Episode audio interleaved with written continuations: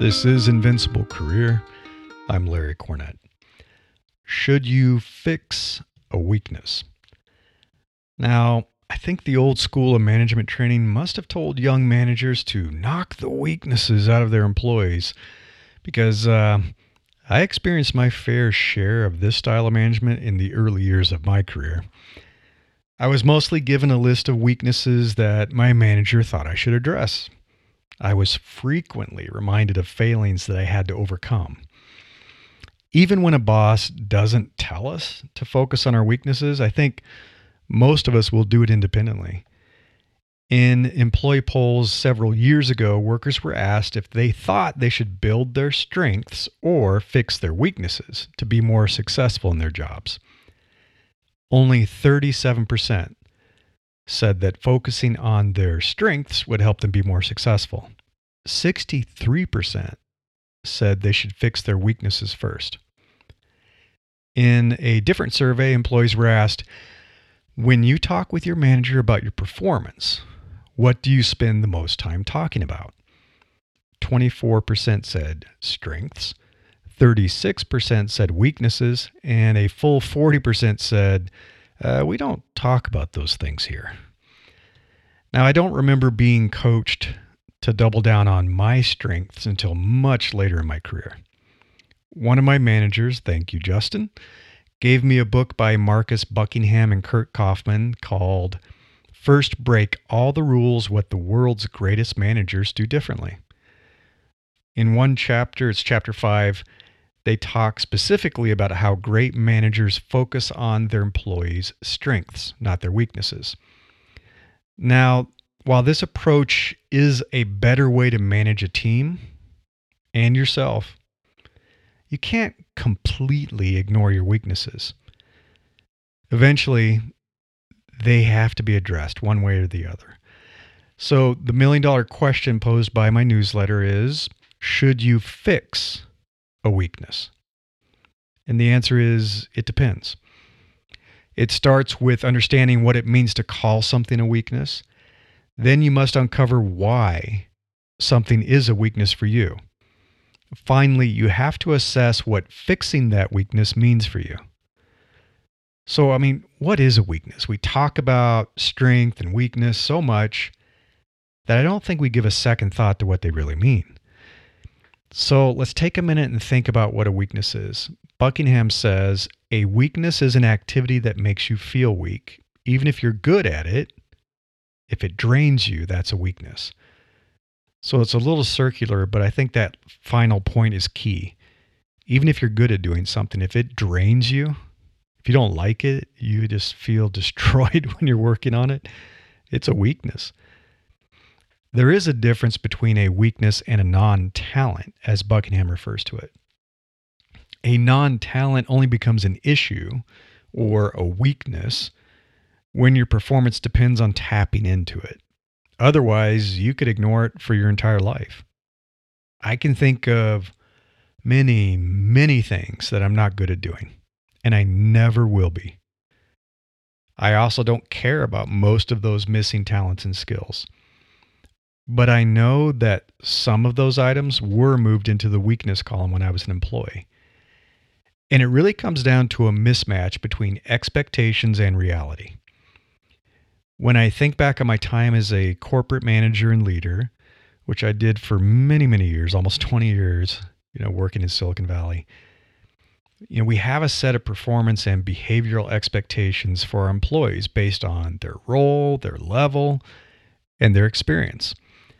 When a specific employee can't meet those expectations, we identify the associated activity as a weakness or, quote, an area for improvement. And that's the, the new and improved way to refer to a weakness. It's not a weakness, it's an area for improvement. Now, some managers want their employees to address weaknesses simply because they exist. They represent this gap between expectations and execution. They want a specific level of performance in that job. Therefore, the employee must address the issue. Of course, our own perceptions of our weaknesses don't only exist in the workplace. You may identify a specific weakness as a mismatch between your personal goals and the reality of your performance. You know, I gave the example maybe maybe you love playing basketball, but your three-point shots are a bit of a weakness, you know. Uh, true for a lot of people. You have higher expectations for yourself than you're able to deliver on the court. So for you, that's a weakness. Now you have to think about why is something a weakness. I don't think anyone is born with a natural strength at 100% of its full potential at birth. Even the most talented people that we observe have practiced for years to develop their skills, so they look like amazing strengths now. There is a difference between a weakness and an undiscovered talent. Something that might be labeled as a weakness may simply be a talent that you've never bothered to explore before. Similarly, an area for improvement looks a lot like an undeveloped strength. Is it really a weakness? Or is it just a skill you need to develop or knowledge you should acquire?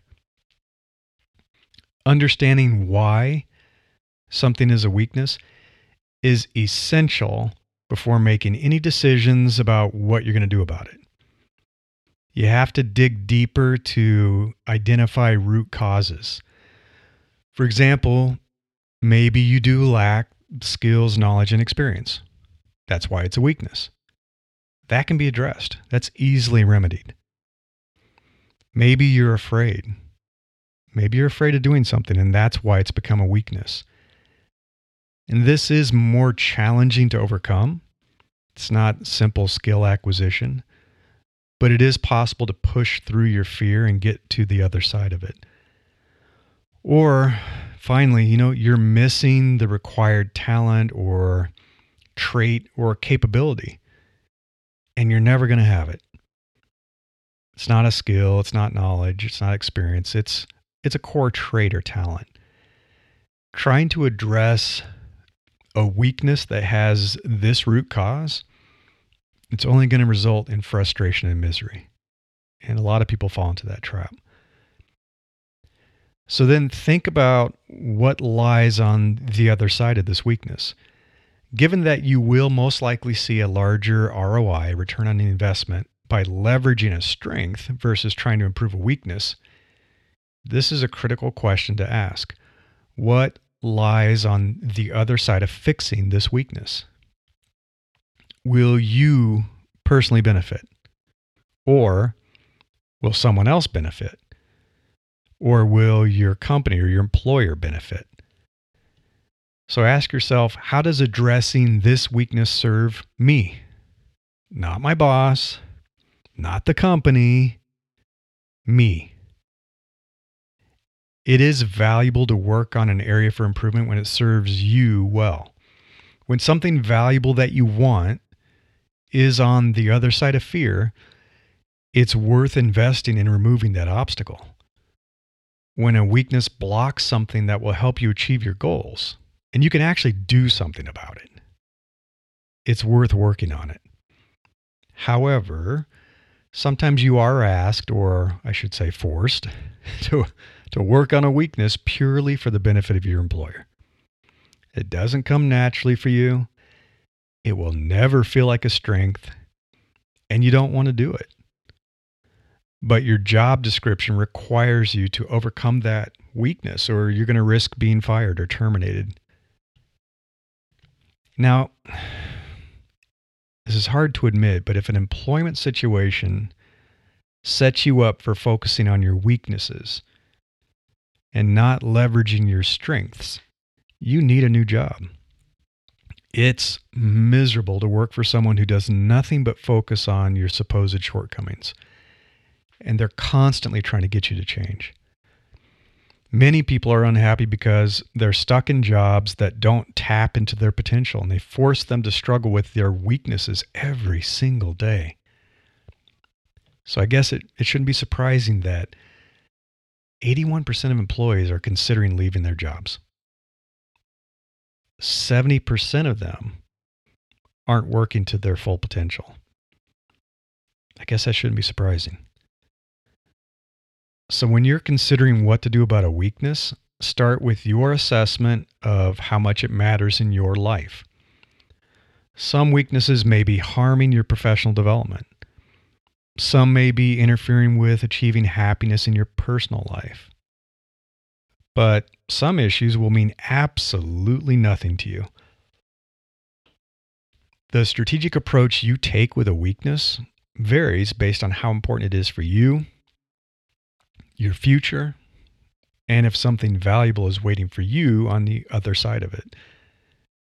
So, first, you could choose to ignore the weakness. I should say, probably ignore the non talent. So, if you, you lack the talent or skills or knowledge in a specific area, but you care nothing about it, it's not really a weakness. And it's certainly not a weakness worth improving. We have thousands and thousands of non talents. One of my sons kind of ironically brought it up tonight. he was he was talking about the fact that I'm not tall enough to be a division 1 college volleyball player. I was like, where did this come from? He's applying to colleges, so I guess he was looking into it because my sons are pretty tall. Now, guess how much I care about my so-called weakness, my height weakness when it comes to qualifying as a collegiate volleyball player. I mean, absolutely zero. I just don't care. And I'm sure you have weaknesses and non talents that you don't care about as well. Don't waste a single minute thinking about them. Don't waste any time thinking about it. So, the next level that you could do with a weakness is to manage it, manage the weakness. The best leaders help their employees intelligently manage weaknesses while focusing on getting the most out of their strengths. Some skills or behaviors aren't part of your core job description but they can become annoying distractions and they can derail progress when you struggle with them. And I was thinking about some employees I had that just could not get to meetings on time. You know, being in a meeting wasn't really part of their core job, but it was important enough that it was harming their professional career. You can do this for yourself as well if you don't have a boss who's helping you or if it's something personal if a weakness is getting in your way and you don't necessarily have to get better at it, you don't have to work on it. There are different strategies you can leverage to manage it and make it a non issue. For example, you could restructure your processes to work around the weakness, take it out of the flow. You could set up a support system to help you manage it. I have a problem that I get too focused on a task. Like if I'm writing and in the old days when I used to prototype, and I would lose track of time. I wouldn't notice that's like, oh, I'm late for a meeting. I should have left a half hour ago. So having a calendar that pops up a reminder helps me a lot. And I use it that way. It helps me remember to to context switch and to get on track with what comes next so I don't lose uh, track and I don't miss a meeting. You could hire an assistant to handle a task. People do that if you can, delegate it to someone who's better at it. You know, if you're a manager and you're bad at doing something, delegate a task to someone on your team who's great at it. Or you could partner with someone who complements you. They balance your strengths and weaknesses. Now, the next strategy is to reduce a weakness. In some cases, it is worth reducing or eliminating the negative impact of a weakness. You know, if you find that you can't ignore it, you can't work around it, and you know you can't turn it into a strength, but maybe you can kind of sand off the rough edges. And I'll give you an example from my professional life. As I've mentioned before, I'm very introverted. My networking skills are a weakness. I know it. They continue to be a weakness. That type of social activity just doesn't come naturally to me when I engage in traditional networking, I feel drained and it takes days for me to recover. it really does. I need days of solitude to recover. And I wish I were exaggerating, but I'm not. It takes me two or three days to recover from something like a conference. However, I run my own business and professional networking is a must for me. When I force myself to be more social, it does help me attract new clients. I know this. I see it all the time. When I withdraw and I pull back and I stop being social and I stop networking, that's my natural tendency. My business suffers every time. I see that too. Networking and being social, it's never going to be a strength for me. It's just not part of my personality. But I can't ignore it. And I can't really fully delegate it either. The way my business is running, I can't delegate that to someone else. So I strategically engage. I use various techniques to connect with people to reduce that negative impact of the weakness as much as I can. And then another step you can take is to embrace a weakness. When you let someone else tell you what your weaknesses are, which happens happens a lot with bosses, right? You lose power when you try to mask a weakness that you have given more importance than it deserves, you start to suffer from imposter syndrome. And I've talked about that before. My weakness of supposedly being too compassionate when I was a corporate executive became a strength when I became an executive coach. I decided to embrace it instead of trying to eliminate it. I claimed it instead of trying to hide it. I took away the power from, you know, it was a few of my past bosses, not all of them, who told me that being kind was a weakness. you know, kindness is a weakness. Got to be got to be rougher, got to be tougher, got to be more political. So I, I redefined my career.